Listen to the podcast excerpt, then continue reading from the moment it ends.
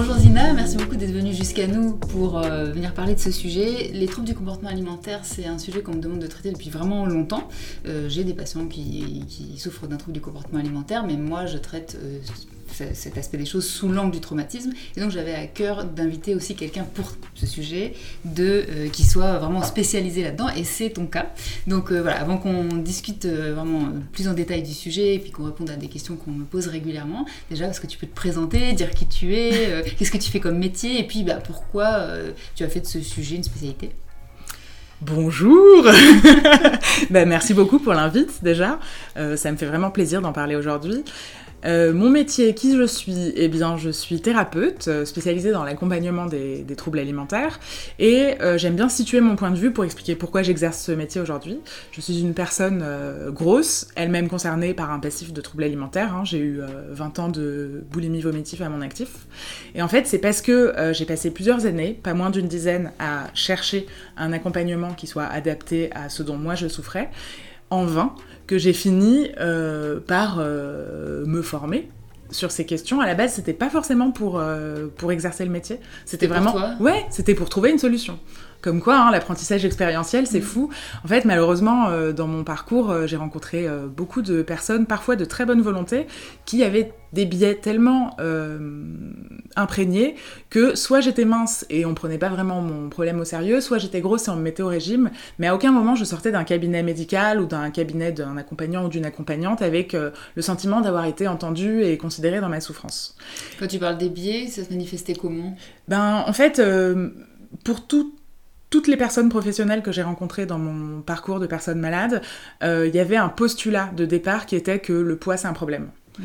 Et en fait, euh, un... Même si t'avais pas d'examen de santé particulier qui disait que t'avais un problème de santé. Exactement. C'était vraiment juste la donnée poids. Et c'est intéressant parce que je me suis rendu compte que ce qui m'a permis, moi, d'entrer sur un chemin de guérison, ça a été de déconstruire la sacralisation du facteur poids. Ça a été de me dire, mais en fait, guérir, ça passe pas forcément par maigrir ou maintenir mon poids. Mmh. Et parce que c'est souvent ce que les patients euh, amènent. Hein. Ah ben, bah, c'est la demande mmh. qui est formulée comme J'irai ça. J'irai mieux une fois que je ferai tel poids. C'est ça. Mmh. Et cette demande, elle est jamais questionnée, elle est jamais remise en question, elle est jamais contextualisée, parce qu'on est dans une société qui fait qu'on a toutes et tous euh, cette envie-là. Et finalement, euh, ben... C'est, c'est terrible, mais je me rappelle mais, avoir ressenti tellement de désespoir dans ma, dans ma demande que j'en suis arrivée à me, bah, à me former, comme beaucoup de gens qui souffrent de maladies qui sont, qui sont pas bien prises en charge. Et donc, à commencer à me renseigner, à aller euh, lire des articles. À, je suis rentrée dans un, dans un terrain, mais vraiment de... Je sais pas trop comment je résumerais, mais c'était une, c'était une forme d'obsession. J'essayais de, de trouver ma solution, en fait. Et, euh, mais à ce moment-là, tu faisais pas du tout un métier dans l'accompagnement. Je faisais pas du tout un métier dans l'accompagnement. J'étais, j'étais communicante, pour tout te dire. Donc c'est assez drôle parce que... Enfin, euh, drôle, je le dis ironiquement, mais euh, un jour, j'en pouvais plus et, et, et j'ai pris la parole sur ces sujets et j'ai fait... Euh, ce que j'aime bien appeler mon coming out, c'est-à-dire que j'ai, j'ai, j'ai créé un compte internet et j'ai, j'ai, j'ai raconté un peu mon vécu. Et à ce moment-là, ça a été une révélation, parce qu'il y a eu des centaines, mais vraiment des centaines de personnes qui m'ont écrit et qui m'ont dit euh, « Non mais en fait, vous décrivez mot pour mot mon expérience, euh, ça fait du bien de, de voir quelqu'un qui comprend les mécanismes, ça fait du bien de voir des mots qui s'appliquent à nos expériences. » Et c'est là que j'ai commencé à vraiment euh, me passionner pour le sujet, au fur et à mesure de ma guérison. J'avais envie de partager ça parce que je me disais euh, c'est quand même des maladies dans lesquelles on se sent très très seul, mmh. et très très peu compris. Et puis du coup, en errance, euh, j'imagine médicale, en parce errance. Que tu dis finalement je rencontrais plein de professionnels, mais avec ces biais, et donc ça m'aidait pas, quoi.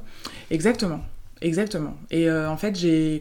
il y a un moment où j'ai commencé une euh, psychothérapie avec une personne super qui euh, n'était pas formée sur euh, le sujet, mais qui, euh, qui a eu l'avantage de, de créer une super alliance thérapeutique et on a pu parler de d'autres trucs.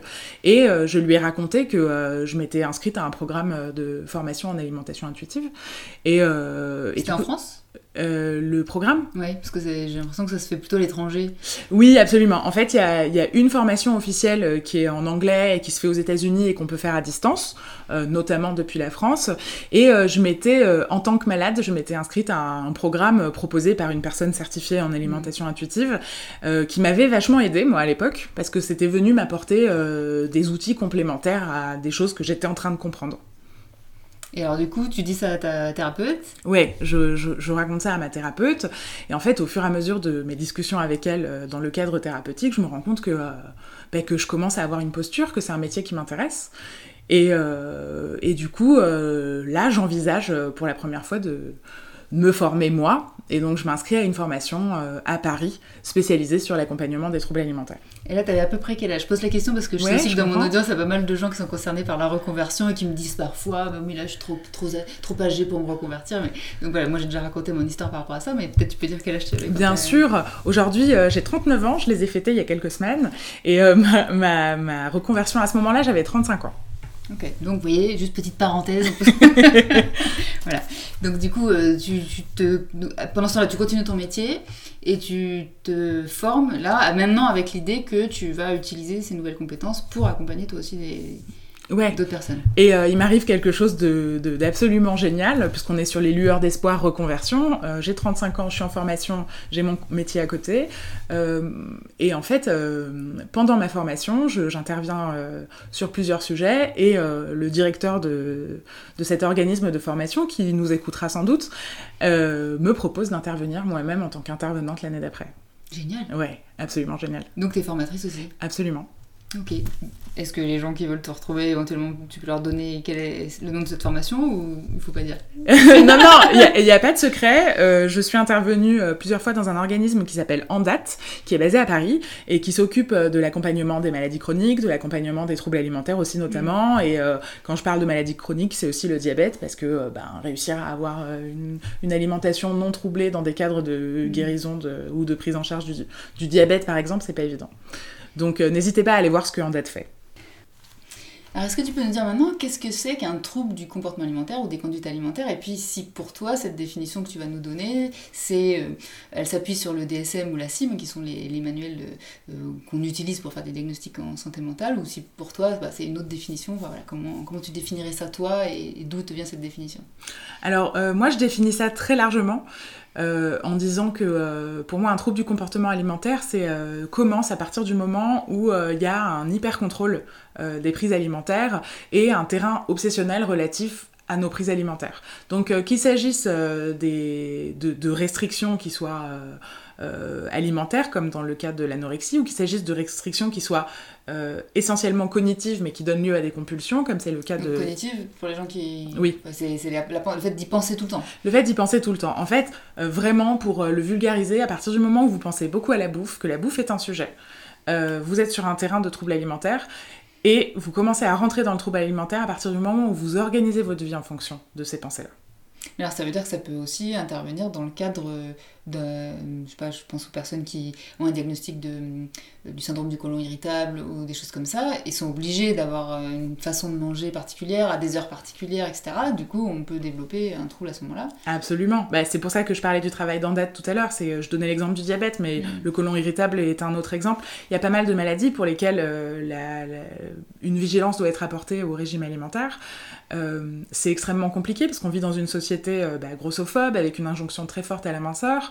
Donc parfois, il va y avoir des personnes qui vont développer des troubles du comportement alimentaire en se restreignant à la base pour des raisons de santé, qui vont s'apercevoir qu'elles maigrissent et qui vont euh, prendre goût à ce contrôle. Je pense notamment à la diaboulimie, mmh. qui est un, qui est un, qui est un mauvais lien entre le diabète et la boulimie. Il va y avoir des personnes qui vont avoir une alimentation troublée parce que ben, elles sont en panique, en fait, de manger du gras ou du sucre, ou de pas, de pas faire assez ci, de pas faire assez ça. En fait, il y a un terrain. Moi, je pars du principe, mais je Je sais que c'est un point de vue euh, qui n'est pas forcément le plus partagé, mais qu'à partir du moment où on doit modifier l'alimentation, euh, il faut l'accompagner psychologiquement, parce que c'est mmh. pas évident du tout.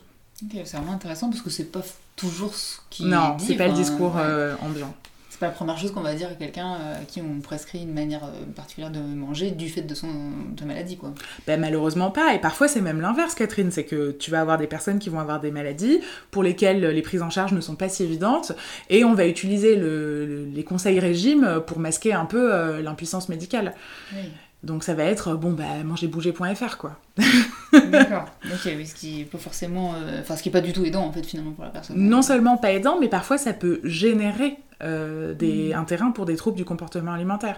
Alors, je précise que c'est pas euh, forcément malveillant, hein. C'est que les formations sont tellement avec des biais grossophobes mmh. que euh, on peut parfois produire des discours dans les cabinets médicaux qui sont susceptibles de générer des, des, des terrains propices aux troubles de la conduite alimentaire. Mmh.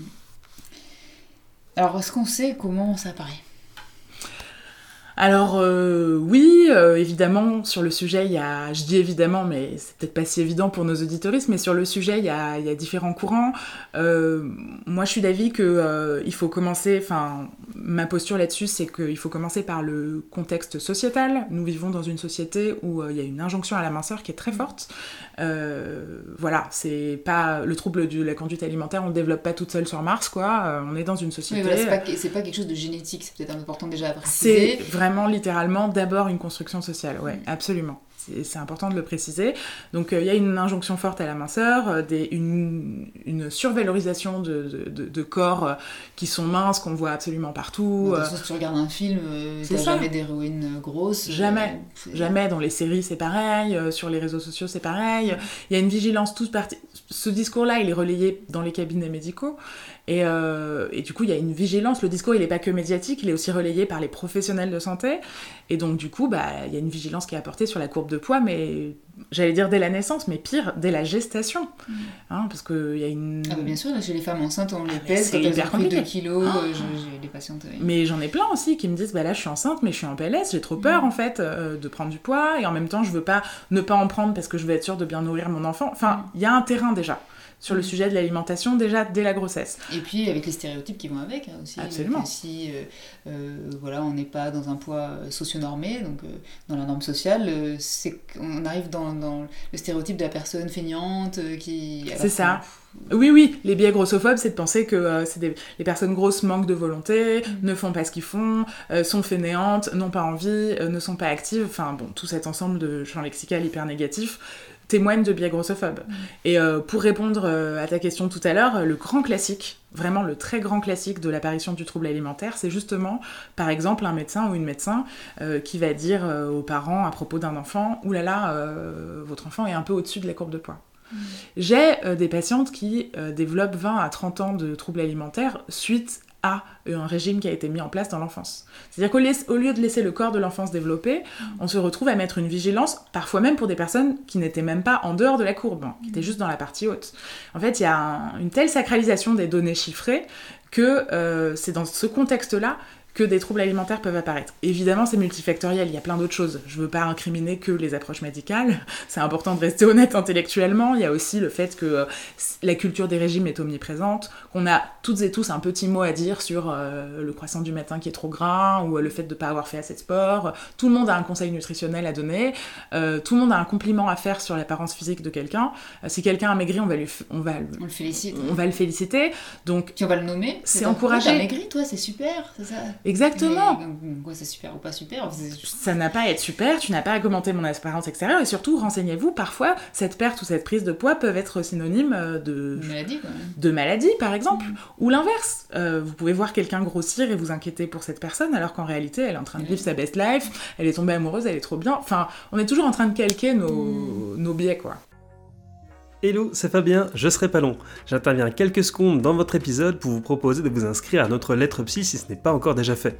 Si vous ne la connaissez pas encore, la lettre psy est un email que l'on envoie deux fois par mois avec trois articles et une citation en lien avec la psychologie et la psychothérapie. Elle s'adresse à tout le monde, que vous soyez professionnel de l'accompagnement ou non. Catherine écrit les articles les plus techniques et pointus, et quant à moi, ben, je m'occupe des sujets plus légers, que ce soit à propos de vidéos, de livres ou d'articles que j'ai pu lire. Pour vous donner une idée des sujets que l'on peut aborder, dans l'édition de la semaine dernière, nous avons parlé de la régulation émotionnelle en thérapie, d'une étude sur la plasticité cérébrale réalisée en enfermant quinze personnes pendant quarante jours dans une grotte, et de la psychologie transculturelle. L'inscription est très rapide et se fait en quelques secondes via notre site internet catherine lapsy point com, et je vous laisse en lien en description. Et maintenant, je redonne la parole à Zina et Catherine. Donc du coup, si, si je résume ce que, ce que tu dis, et si j'ai bien compris, donc, donc c'est ce qui est important, vraiment je vais insister là-dessus, c'est pas génétique, euh, mais ça se développe donc dans un contexte de société particulière. Tout à fait. Et puis, ben, ça peut être aussi des contextes familiaux. Absolument. Mm. En fait, c'est un ensemble. Hein. Quand je dis c'est multifactoriel, je commence toujours par le système dans lequel on est. Nous sommes dans une société grossophobe, avec des discours grossophobes. Tu dirais que c'est euh, français, occidental, euh, européen, mondial? Euh, alors, si t'en sais quelque chose, je sais pas. Euh, oui, euh, je, je dirais que c'est, euh, c'est mondial parce qu'on vit dans un monde mondialisé par une conception occidentalo-centrée. Mmh, voilà. Okay. Donc euh, ça part de l'Occident. Euh, les standards de beauté sont différents de par le monde. Ils sont en train malheureusement de s'uniformiser mmh. et euh, c'est une conséquence de la mondialisation euh, telle qu'elle a été imposée par l'Occident. Ok. Euh, alors nous, dans, dans, les spécial... dans la, ma spécialité, euh, psychotrauma, les, les études disent qu'il y a vraiment des éléments émotionnels très forts euh, à l'origine souvent des, des troubles du comportement alimentaire et notamment des problématiques relationnelles. Mais est-ce que toi, dans ton approche, c'est quelque chose aussi que tu vois, c'est-à-dire que c'est souvent lié à des choses relationnelles, émotionnelles, euh, ou tu dirais ça, ça dépend, ça pourrait être autre chose aussi? Euh, alors justement, j'aime bien quand je réponds que euh, c'est multifactoriel, c'est que euh, oui, on est dans ce contexte sociétal-là, donc évidemment c'est la minceur qui est valorisée et euh, du coup euh, c'est, c'est cette forme-là que ça prend. Après, bien sûr que le terrain familial va jouer, enfin c'est vraiment, il y a plusieurs paramètres. Le terrain familial va jouer, donc est-ce qu'on est dans un climat euh, euh, qui le permet, est-ce qu'on est dans un climat où euh, le, les limites sur le corps sont respectées? Hein, il y a quand même des problématiques aussi parmi cette, la, la, les, les publics qui souffrent de troubles de la conduite alimentaire, des problématiques d'agression sexuelle, euh, d'inceste, enfin le, le rapport au corps, euh, donc dans la société, le rapport au corps dans la famille, et puis après, euh, dans les dynamiques relationnelles, ça va être influé euh, par euh, ce que j'estime être la, con, la, la construction sociale du genre, par exemple, notamment. Euh, si, euh, si t'es une femme et que euh, c'est un peu moins bien vu euh, de se vanter en tant que femme, ou euh, c'est moins bien vu d'être en colère, donc qu'on t'apprend à ne pas respecter ta colère, mmh. ou euh, qu'on t'apprend à rester souriante et sympa et à dire oui à tout et à être dans du people pleasing, eh ben, tu vas avoir des problèmes d'affirmation de toi et ces problèmes-là, tu peux aller les anesthésier mmh. ou alors les apprendre à les gérer émotionnellement avec, euh, avec la, la prise alimentaire qui, dans ces cas-là, devient un anxiolytique, mmh. par exemple. Donc oui, le rapport aux émotions, mais... C'est ce qu'on appelle manger ses émotions. Voilà. C'est-à-dire que, euh, bon, manger ses émotions, c'est une expression... Euh, Un peu à la mode. Un peu à la mode. Euh, moi, je, moi, je trouve ça intéressant parce que tout le monde mange ses émotions. Je veux dire, à un moment donné, euh, euh, si t'as mmh. une super promotion et qu'on a envie de fêter ça en allant dans un super resto, c'est génial et mmh. c'est un bon moment et c'est pas grave de manger ses émotions. Le problème, c'est quand... Euh, ça se chronicise, quoi. Voilà, exactement. Bah, comme d'habitude. C'est, le, le problème, c'est si ça se systématise et que ça devient compliqué de faire autrement. Et euh, j'ai parfois des personnes qui ne savent pas faire autrement et on désapprend ensemble mmh. à, à accueillir ses émotions... Euh...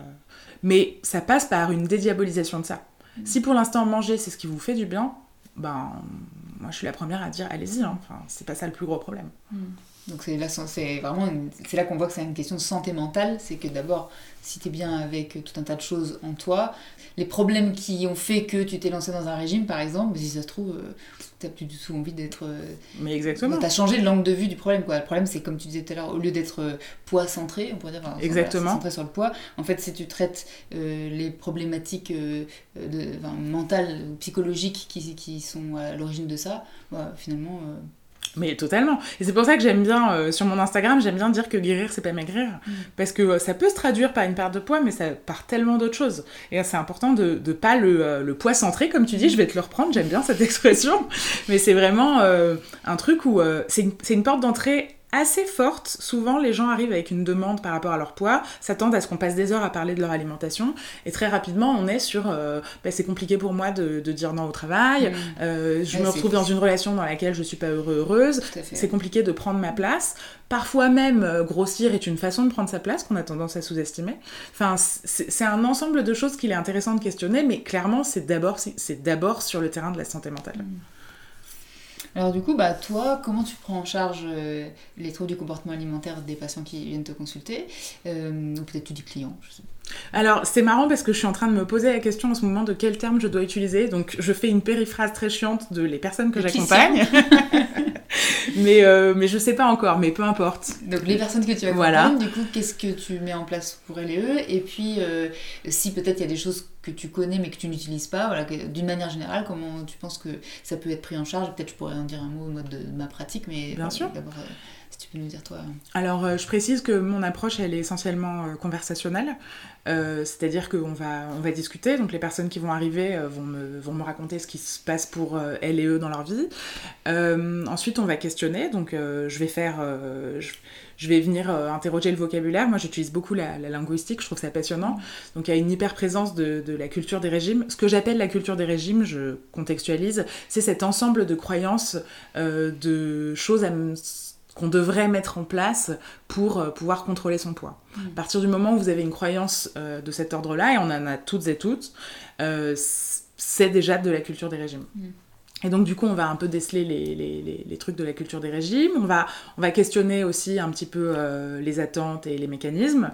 Et puis, euh, bah, après, on va induire un petit peu de pratique. Donc, comme on peut faire, par exemple, en T C C. Donc, il va y avoir des petits exercices. Il va y avoir des choses qui sont issues de l'alimentation intuitive, hein, puisque c'est l'approche dont je me sers essentiellement, euh, dans laquelle euh, il peut y avoir des exercices comme... Euh... Avec des parties, vous, enfin, vous, vous les appelez oui. pas comme ça, mais... Non, mais effectivement, il y a dix principes et il y a un ordre à respecter. Euh, j'avoue que je pioche dedans des fois dans, le... dans, la... dans l'ordre qui m'arrange le plus en fonction de la personne que j'ai en face. Je faisais référence à... Pour avoir discuté avec des personnes qui, qui font de l'alimentation intuitive aussi, j'avais l'impression qu'il y a des choses qui ressemblent à ce qu'on a, nous, en, en théorie de la dissociation structurelle ou en thérapie des schémas qui sont à l'intérieur de toi, tu as différentes ah oui les parties, parties tout à fait voilà. oui, oui. Alors vous vous les appelez pas parties je crois mais oui bah, j'aime bien euh, moi je, je, j'aime beaucoup expliquer les outils et euh, vulgariser auprès de, des gens que j'accompagne en disant euh, on a euh, si on a, on a on a plusieurs personnages en nous voilà. On a euh, un enfant, un parent et euh, comment on fait pour euh, porter la voix de l'adulte euh, mmh. qui permettrait un peu de de, de de créer quelque chose qui permette le pont entre les deux quoi. Mais oui, euh, oui, oui, effectivement, il y a plusieurs parties, ça me, ça me parle. Mais donc voilà, on va beaucoup discuter, on va pas mal euh, questionner les biais, pas mal questionner les mécaniques, et après on va tenter de se connecter à ces sensations, euh, quand c'est possible, quand donc l'exercice n'est pas trop... Aussi. Oui, absolument. Donc là, c'est les sensations de faim, de satiété. On désapprend beaucoup à s'écouter. Mmh. Ça, c'est quelque chose qui est aussi une construction sociale, puisque un enfant, euh, euh, un bébé par exemple, euh, il, tu lui mets le biberon, et puis il sait quand est-ce que ça s'arrête. Ouais. Il le sait, juste, il n'y a pas besoin de mille arguments. Mais nous, c'est l'assiette qui va nous arrêter et pas la sensation. Euh, Exactement. Euh... Et d'ailleurs, l'assiette... on va te dire, si tu la finis pas, c'est même pas bien, c'est, c'est il y a de la morale qui va venir là-dessus. Il y a de la culpabilisation, euh, et puis parfois, euh, il y a aussi une, une vision euh, surreprésentée de ce que c'est que le repas idéal. On voit des photos d'assiettes, des trucs sur Instagram, mmh. des trucs un peu partout. Et au lieu de manger selon ce que nous, on ressent, euh, on, on obéit à des facteurs extérieurs. Et à force d'obéir à des facteurs extérieurs, on n'entend pas notre corps. Quand est-ce qu'on a faim? Quand est-ce qu'on a plus faim? Et de quoi on a faim? Ouais, de quoi on a faim, de quoi on a envie, les appétits spécifiques. Donc ça aussi, dans le cadre de ma pratique, on apprend à se connecter à nos appétits spécifiques. Qu'est-ce que t'appelles appétit spécifique? Ben, par exemple, vous êtes en train de manger votre plat principal lors de votre repas, et puis, euh, et puis vous vous arrêtez, vous n'avez pas envie de terminer euh, votre steak frites, vous sentez que vous avez envie d'un truc sucré, ben, ça c'est un appétit spécifique. Genre mmh. ça y est, c'est bon, le plat je c'est... Je sais ce que je veux. Ouais. Exactement. Des fois, vous avez un coup de mou et vous le faites pas du tout consciemment, mais vous savez que vous avez besoin de, d'un truc... sucré, ou vous avez besoin de, vous avez besoin d'un truc qui contient du fer. Euh, je sais pas si ça vous est déjà arrivé de penser spécialement à un plat de lentilles.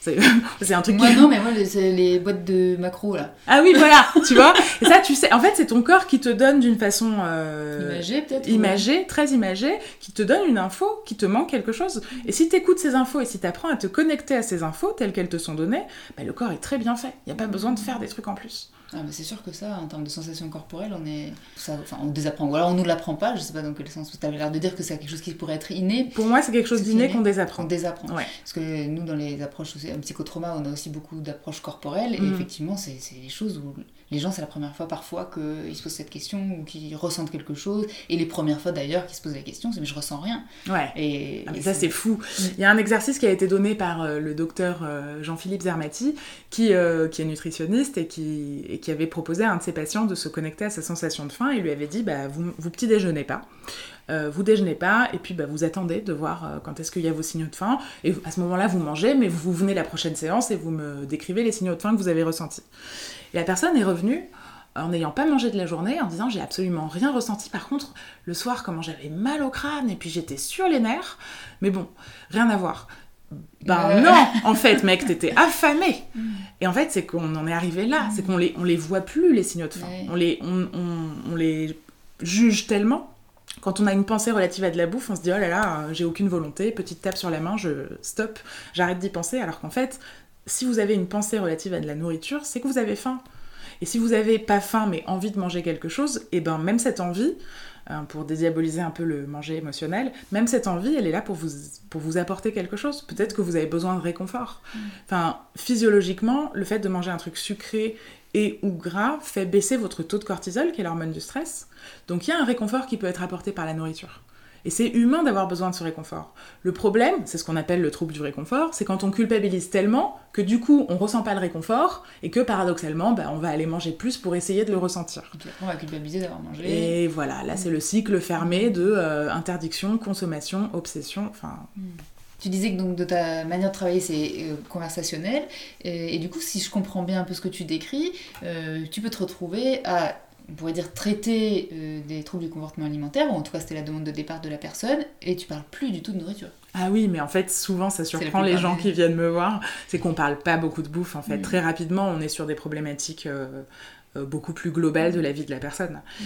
Et après euh, pour compléter, moi c'est très conversationnel, mais, euh, mais il va y avoir des exercices un peu psychocorporels, et j'invite les personnes que j'accompagne quand elles ils le peuvent À, à tenter des, des approches psychocorporelles et à se reconnecter à leur corps et à induire du mouvement aussi.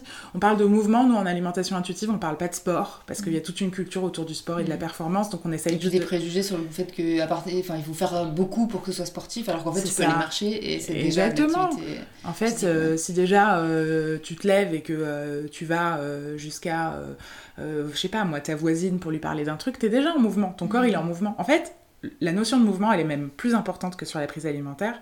Le corps est perpétuellement en mouvement, il vieillit, il y a des aléas de poids, il y a des grossesses, il y a des cycles, il y a des maladies.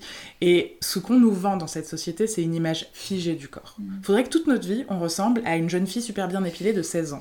Il y a un moment où c'est pas possible. C'est normal d'avoir des rides, c'est normal d'avoir des cheveux blancs. Et en fait, on essaye tellement de ressembler à une image fixe qu'on en oublie les réalités corporelles. Mmh. Et ça, c'est quelque chose qui est très important pour moi à, à venir apporter dans ma pratique, c'est de questionner ça. De, d'enlever cette lunette-là de, de, d'image figée, quoi.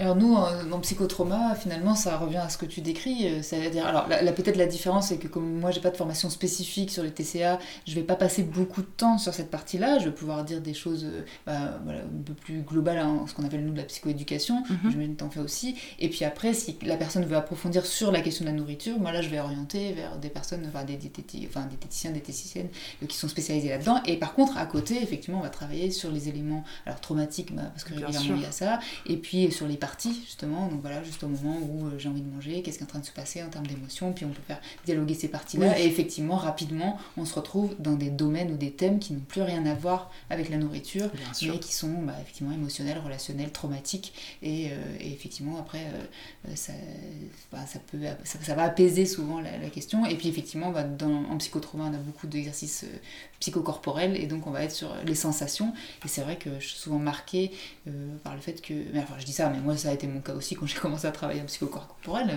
mes, mes sensations physiques, je veux dire, c'était pas... On est toujours dans le mental en fait. Mais c'est ça, ouais. t'es, t'es, t'es mentalement ok, il y a plein de choses qui se passent dans ta tête, et les gens disent d'ailleurs je pense trop, ouais. et donc euh, voilà, de temps en temps on va dire ok, là on va s'arrêter de penser, mais quand vous dites ça, qu'est-ce que vous ressentez, qu'est-ce ouais. qui est dans votre corps je et le fais dans vos aussi, émotions ouais. Et même au niveau émotionnel, parfois ça devient, c'est un apprentissage en fait, j'aime clair. bien dire aux gens souvent, euh, apprendre à, à nommer, ses, déjà à sentir et à nommer ses émotions, puis ses besoins, et puis aussi ses sensations corporelles. En fait, c'est une langue étrangère. Ce sont trois langues étrangères. Et les gens, parfois, ils se jugent de ne pas savoir le faire. En fait, si vous vous êtes jamais posé la question... Ouais, si c'est la double peine. Ouais. Euh, enfin, moi, les premières fois que ma psy, euh, bon, il y a un peu plus de vingt ans maintenant, elle me disait « Mais Catherine, qu'est-ce que tu ressens ?» Moi, j'étais là « Comment ça, je ressens mmh. Ça me saoule !» Ça me saoule, c'est quelle émotion, ça Je vois tellement Et t'as l'impression que t'es, t'es complètement con. Et en fait, non, c'est juste que bah, qui t'a posé la question avant bah, personne. Alors à l'école, j'ai l'impression que maintenant ça se développe un peu plus, mais avant, enfin en tout cas, moi j'ai l'impression qu'il y a vingt-cinq ans, euh, quand j'allais à l'école, c'était surtout dépendant du milieu familial, et si le milieu familial ne le, le, le fait pas, ben t'arrives pour la première fois en thérapie, bonjour, de quoi avez-vous besoin aujourd'hui ? Besoin, c'est-à-dire, qu'est-ce que vous voulez dire par besoin ? Tu sais pas de quoi t'as besoin, tu sais pas ce que tu ressens, tu sais pas ce que tu ressens ah non. physiquement. Non, puis les modes de vie dans lesquels on est euh, ne nous invitent pas à ça. Bah oui. C'est-à-dire que finalement, il euh, euh, y a des règles comme ça, hein, implicites, faut pas pleurer au travail, mmh. faut manger à l'heure des repas euh, qui est la même pour tout le monde. Enfin, euh, si jamais on écoute son corps et qu'il nous dit quelque chose qui n'est pas accepté socialement, bah, on apprend à le... à le silencier et à ne pas l'écouter. Et en avoir honte. Et en avoir honte. Donc tout cet ensemble, euh, mmh. tout, tout cet ensemble de, de comportements sociaux, euh, j- pour moi, génère vraiment mmh. un, un terrain propice à, à des T C A, quoi, c'est sûr. En tout cas, c'est, c'est ça que je trouve aussi vraiment intéressant sur ton travail, et j'invite les, les personnes qui voudraient découvrir un petit peu le... Alors, c'est pas complètement de la psychologie sociale, en tout cas, tu le présentes pas comme ça, c'est, c'est pas non plus euh, de la psychologie systémique, mais... Euh, euh, c'est un joyeux mélange. Voilà, c'est... et, parce que tu as fait des études politiques, tu me disais, ouais. donc du coup, c'est, ton compte est assez politisé. Tout à fait. Euh, sur ce plan-là aussi, voilà, qu'est-ce que la société induit chez nous Euh, sur le plan psychologique, et moi j'apprends plein de choses par rapport à ça. Donc les personnes qui qui enfin voilà moi je qui sont comme moi par exemple psychologues et qu'on est formé à, à comment dire la relation duel ou moi, la thérapie de couple, mais genre, c'est pas pareil que, du tout que la pensée systémique. Mmh. Moi c'est quelque chose que euh, on a dû m'apprendre et que je comprenais pas au départ, quoi. C'est-à-dire euh, ouais mais attends euh, euh, tout le monde n'est pas comme ça. C'est, c'est ça en fait moi dans ma dans mes spécialités c'est oui mais chaque personne est différente donc tu peux pas généraliser. Oui mais quand même ça n'empêche pas qu'il y a des généralités.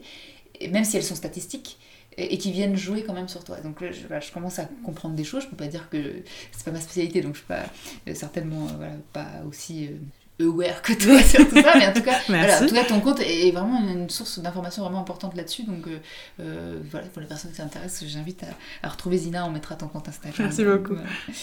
Alors, si on a quelqu'un qui souffre de troubles du comportement alimentaire dans notre entourage, mmh. euh, voilà, qu'est-ce qui est, tu dirais, qui est la première chose à faire, euh, plutôt que de lui dire d'aller faire un régime ? Ouais, voilà. Alors clairement, ça, c'est le truc à ne pas faire. Mmh.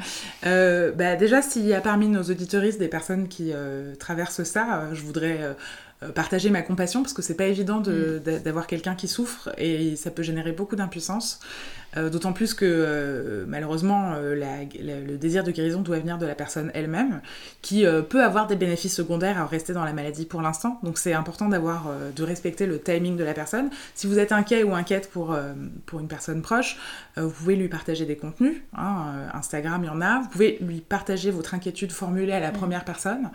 Euh, je suis inquiet, inquiète. Euh, pas assez un... inquiétant. Voilà, pas assez inquiétant. Pas... Ne surtout pas projeter les angoisses parce que ça génère suffisamment d'anxiété, les T C A. Donc ça peut être vraiment de dire, voilà, euh, je suis inquiet, inquiète, euh, j'ai l'impression que ça va pas, je sens que l'alimentation c'est un sujet. Euh, évidemment, euh, c'est toi qui décides, c'est ton rythme, mais si un jour t'as envie de m'en parler, ma porte est ouverte. Euh, mon oreille, mon épaule, enfin vous pouvez... tout proposer, et puis euh, eff- effectivement, il peut y avoir des numéros de professionnels le jour où, où la personne est prête. Euh, ça, ça c'est, la, c'est la deuxième partie, mais vraiment, euh, c'est important de pas, euh, de pas sermonner ou euh, de pas aller euh, avoir de discours euh, impératifs ou injonctifs, parce que c'est des maladies où il y a beaucoup de honte qui est absorbée. Mais ce qui est pas facile, puisque comme tu le disais, sur le plan systémique, on a intériorisé quand même cette grossophobie, ouais. et ça nécessite que nous-mêmes, face à une personne qui a des T C A, alors si on est dans le cas en tout cas de, d'une personne grosse, euh, peut-être que dans le, si c'est une personne anorexique ce sera peut-être différent, mais euh, que nous-mêmes on ait déconstruit ces préjugés qui disent euh, attends je vais pas m'inquiéter pour la personne parce que euh, elle a un certain poids, mais parce que j'ai l'impression comme tu disais que la prise alimentaire c'est un... un problème et que c'est quelque chose qui l'obnubile et sur lequel euh, oui. elle, elle est obsédée, quoi. Ben oui, c'est ça, sauf qu'il n'y a pas pire que des conseils non sollicités mmh. en matière de corps et de poids. Ben oui. Donc ça, c'est euh, encore une fois euh, le truc à ne pas faire. Euh, si vous avez les, les, les, les dispositions, l'envie, euh, la force, la motivation, euh, le mieux, c'est de, c'est de vous renseigner, vous, sur ces sujets, parce que euh, contrairement à ce que euh, je trouve qu'on est tendance à penser, c'est un sujet qui concerne vraiment tous. Mmh. Pour le coup, euh, euh, la peur de grossir, euh, je sais pas pour toi Catherine, mais moi je connais personne qui n'a pas peur de grossir. Mmh, Donc à partir de ce moment-là, déjà juste se renseigner sur ça, euh, se rendre compte que c'est important de pas commenter euh, l'apparence extérieure d'autrui, de se rendre compte que c'est important de pas euh, plaquer euh, ses inquiétudes sur les gens. Si vous voyez quelqu'un grossir, encore une fois, on recite l'exemple, mais si ça se trouve, la personne va bien. Donc euh, bah, dialoguer, essayer de formuler le tout à la première personne, et essayez de vous renseigner le plus possible. Et après, on reste des êtres humains, on fait des erreurs. Mmh. L'idée, c'est pas non plus de culpabiliser tout le monde, mais en tout cas, il y a une, il y a une notion d'ouverture à avoir sur ces sujets, ça va être important. Pour les personnes qui, euh, maintenant, souffrent, elles, de troubles du comportement alimentaire, en tout cas qu'elles auraient identifié, alors qui est-ce qu'elles peuvent aller voir ? euh, D'abord euh, quelqu'un en diététique, d'abord un, un ou une médecin, d'ailleurs, d'abord un ou une thérapeute, ou un ou une psychologue, psychiatre, du... Quel type de personnes, quel type de corps de métier, et puis surtout, bah, comment les trouver ? Alors, euh, je vais avoir une réponse qui va euh, probablement pas... pas plaire parce qu'elle est pas évidente, mais euh, l'important c'est déjà trouver quelqu'un ou quelqu'une avec qui vous vous entendez bien, mmh. avec qui vous vous sentez suffisamment à l'aise pour en parler, parce que c'est un sujet compliqué.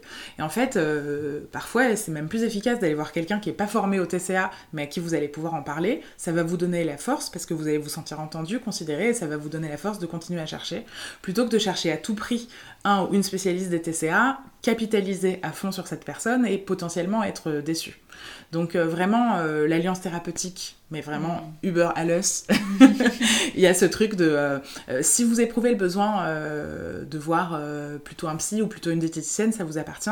Par contre, n'essayez, n'hésitez pas à aller vérifier si le discours de, de la personne vous convient. Euh, C'est-à-dire de prêter attention. Alors c'est un peu ce qu'on disait ouais, tout à l'heure, c'est euh, prêter attention à ce que vous ressentez pendant les séances et après. Alors justement, on disait que dans, c'est, c'est, ce sont des pathologies dans lesquelles c'est pas si simple justement de prêter non. attention, mais d'autant plus, et de se faire, de se faire confiance, voilà, si ça...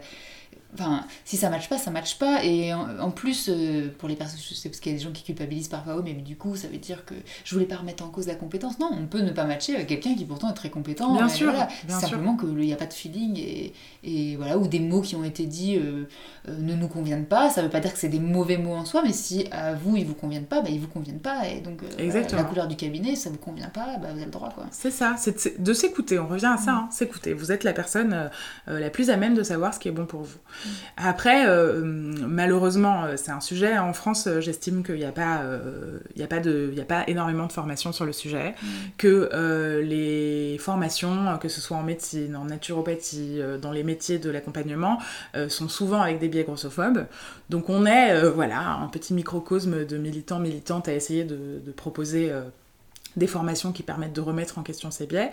Mais en attendant, je trouve qu'il n'y a pas énormément de professionnels qui soient, qui soient formés à questionner tout, tout, tout cet aspect systémique, parce que les T C A n'arrivent pas tout seuls comme ça au milieu de la planète Mars, quoi. Donc quand même, vous pouvez trouver euh, des gens euh, sur Instagram, vous pouvez trouver euh, des personnes sur l'annuaire du GROS, euh, GROS qui est le groupe, ouais, groupe de réflexion sur l'obésité et le surpoids. Euh, bon, sachant que je suis en désaccord avec les termes obésité et surpoids, mais je, mmh. sans développer, euh, déjà quand même sur l'annuaire, il y a des personnes qui sont plus à même de vous entendre. Mmh. Euh, n'hésitez pas, ça, mon conseil reste le même, à, à en voir plusieurs jusqu'à ce que vous vous, vous vous sentiez bien, quoi. Et donc sur cet annuaire, c'est quel corps de métier? C'est tous les corps de métier? Oui, on a euh, des personnes dans la diététique, la nutrition, euh, psy, euh, psychiatre, enfin euh, il y a tous les corps de métier euh, de l'accompagnement. Et après, je trouve que euh, le, la, la professionnelle, que euh, la personne professionnelle que vous allez choisir indique parfois euh, quelque chose de votre demande, parce que euh, j'ai pas mal de gens qui viennent me voir après être allés voir euh, des diététiciens ou diététiciennes dans l'objectif de perdre du poids. Mmh. Et euh, pour mes collègues diététiciennes qui accompagnent, parfois c'est compliqué parce que, euh, parce que y a ce, ce métier est très connoté dans ce sens-là. La formation l'est tout autant. Hein. Mais, euh, mais du coup, l'important, là, euh, je vais le répéter autant de fois que nécessaire, c'est pas la diététique, c'est la santé mentale. Mmh. La santé, c'est un ensemble physique et mental. Mais euh, le trouble du comportement alimentaire est quelque chose qui pompe énormément d'énergie mentale. Mmh. Donc là, ça va surtout être de parler en premier lieu. Mmh. Pour être plus spécifique, là, quelles sont les formations pour toi, pour les professionnels qui voudraient se former? Si moi, par exemple, demain, je veux me former spécifiquement euh, à la prise en charge des personnes qui viendraient euh, pour des troubles du comportement alimentaire autrement que euh, sous l'angle du psychotrauma et avec les approches du psychotrauma, ben, où est-ce que je dois m'adresser? À Endat, si j'ai bien compris. Oui, alors Endat, euh, super structure. Euh, après, euh, il me semble que, euh, que le, le groupe de réflexion sur l'obésité et le surpoids, euh, ils ont aussi euh, des formations. Après, je trouve quand même que c'est beaucoup plus intéressant de, euh, d'aller euh, carrément au cœur de l'alimentation intuitive. Aujourd'hui, il existe une formation qui est en anglais, qui est super. Maintenant, c'est chiant. Si jamais vous êtes francophone, euh, il existe des choses au Québec, notamment, je pense, au groupe Équilibre. Mais c'est... Voilà, ça passe par accepter de faire des choses à distance. Euh, petit moment autopromotion, mais moi je suis en train de préparer quelque chose qui sera disponible en ligne en deux mille vingt-quatre. Mmh. Euh, voilà, il euh, y a... Il y a, il y a des prof... il y a quelques professionnels qui proposent des modules en ligne aussi, mais en, en présentiel, à ce jour, je ne connais pas énormément d'organismes, malheureusement, et c'est, c'est une question. Merci beaucoup, Zina, pour toutes ces infos. Euh, est-ce qu'il y a quelque chose que tu voudrais dire pour terminer, que peut-être euh, je n'aurais pas pensé à te demander, qui te paraîtrait euh, super important? Euh, alors, c'est une phrase toute con, mais j'aime bien euh, la répéter autant de, de fois que j'ai l'occasion de le faire. Vous êtes parfait, parfaite comme vous êtes, vraiment. Super. Je vous laisse donc en description euh, tout, pour, tout ce qu'il faut pour retrouver Zina si voilà, son travail vous intéresse, vous, vous voulez découvrir son travail. Euh, et puis euh, peut-être tu aurais des recommandations de livres. Oui, bien sûr. Qu'on pourrait mettre aussi... Euh... Tout à fait, je pense à euh, Oser manger de Jean-Philippe Zermati, je pense au livre de l'alimentation intuitive, il euh, y a Alicia Sicardi aussi qui a fait un, un, un livre qui est très bien, euh, et puis je pense à euh, Anti-Diet euh, de... Ah, j'arrive jamais à prononcer son nom, donc on l'écrira dans la légende. D'accord, ok, bah tu nous donneras tout ça, on ouais, mettra tout plaisir. Ça en description. Merci euh, de nous avoir écoutés, et puis euh, eh bien, on vous dit à bientôt dans un prochain épisode. Merci. Merci d'avoir écouté cet épisode jusqu'au bout. Si vous l'avez apprécié, pensez à vous abonner et à laisser une note ou un commentaire sur votre plateforme de podcast favorite. Déjà, ça nous fera plaisir de voir que vous appréciez notre travail, mais cela permettra aussi aux algorithmes de proposer notre podcast à d'autres personnes susceptibles d'être intéressées. Merci d'avance et à bientôt.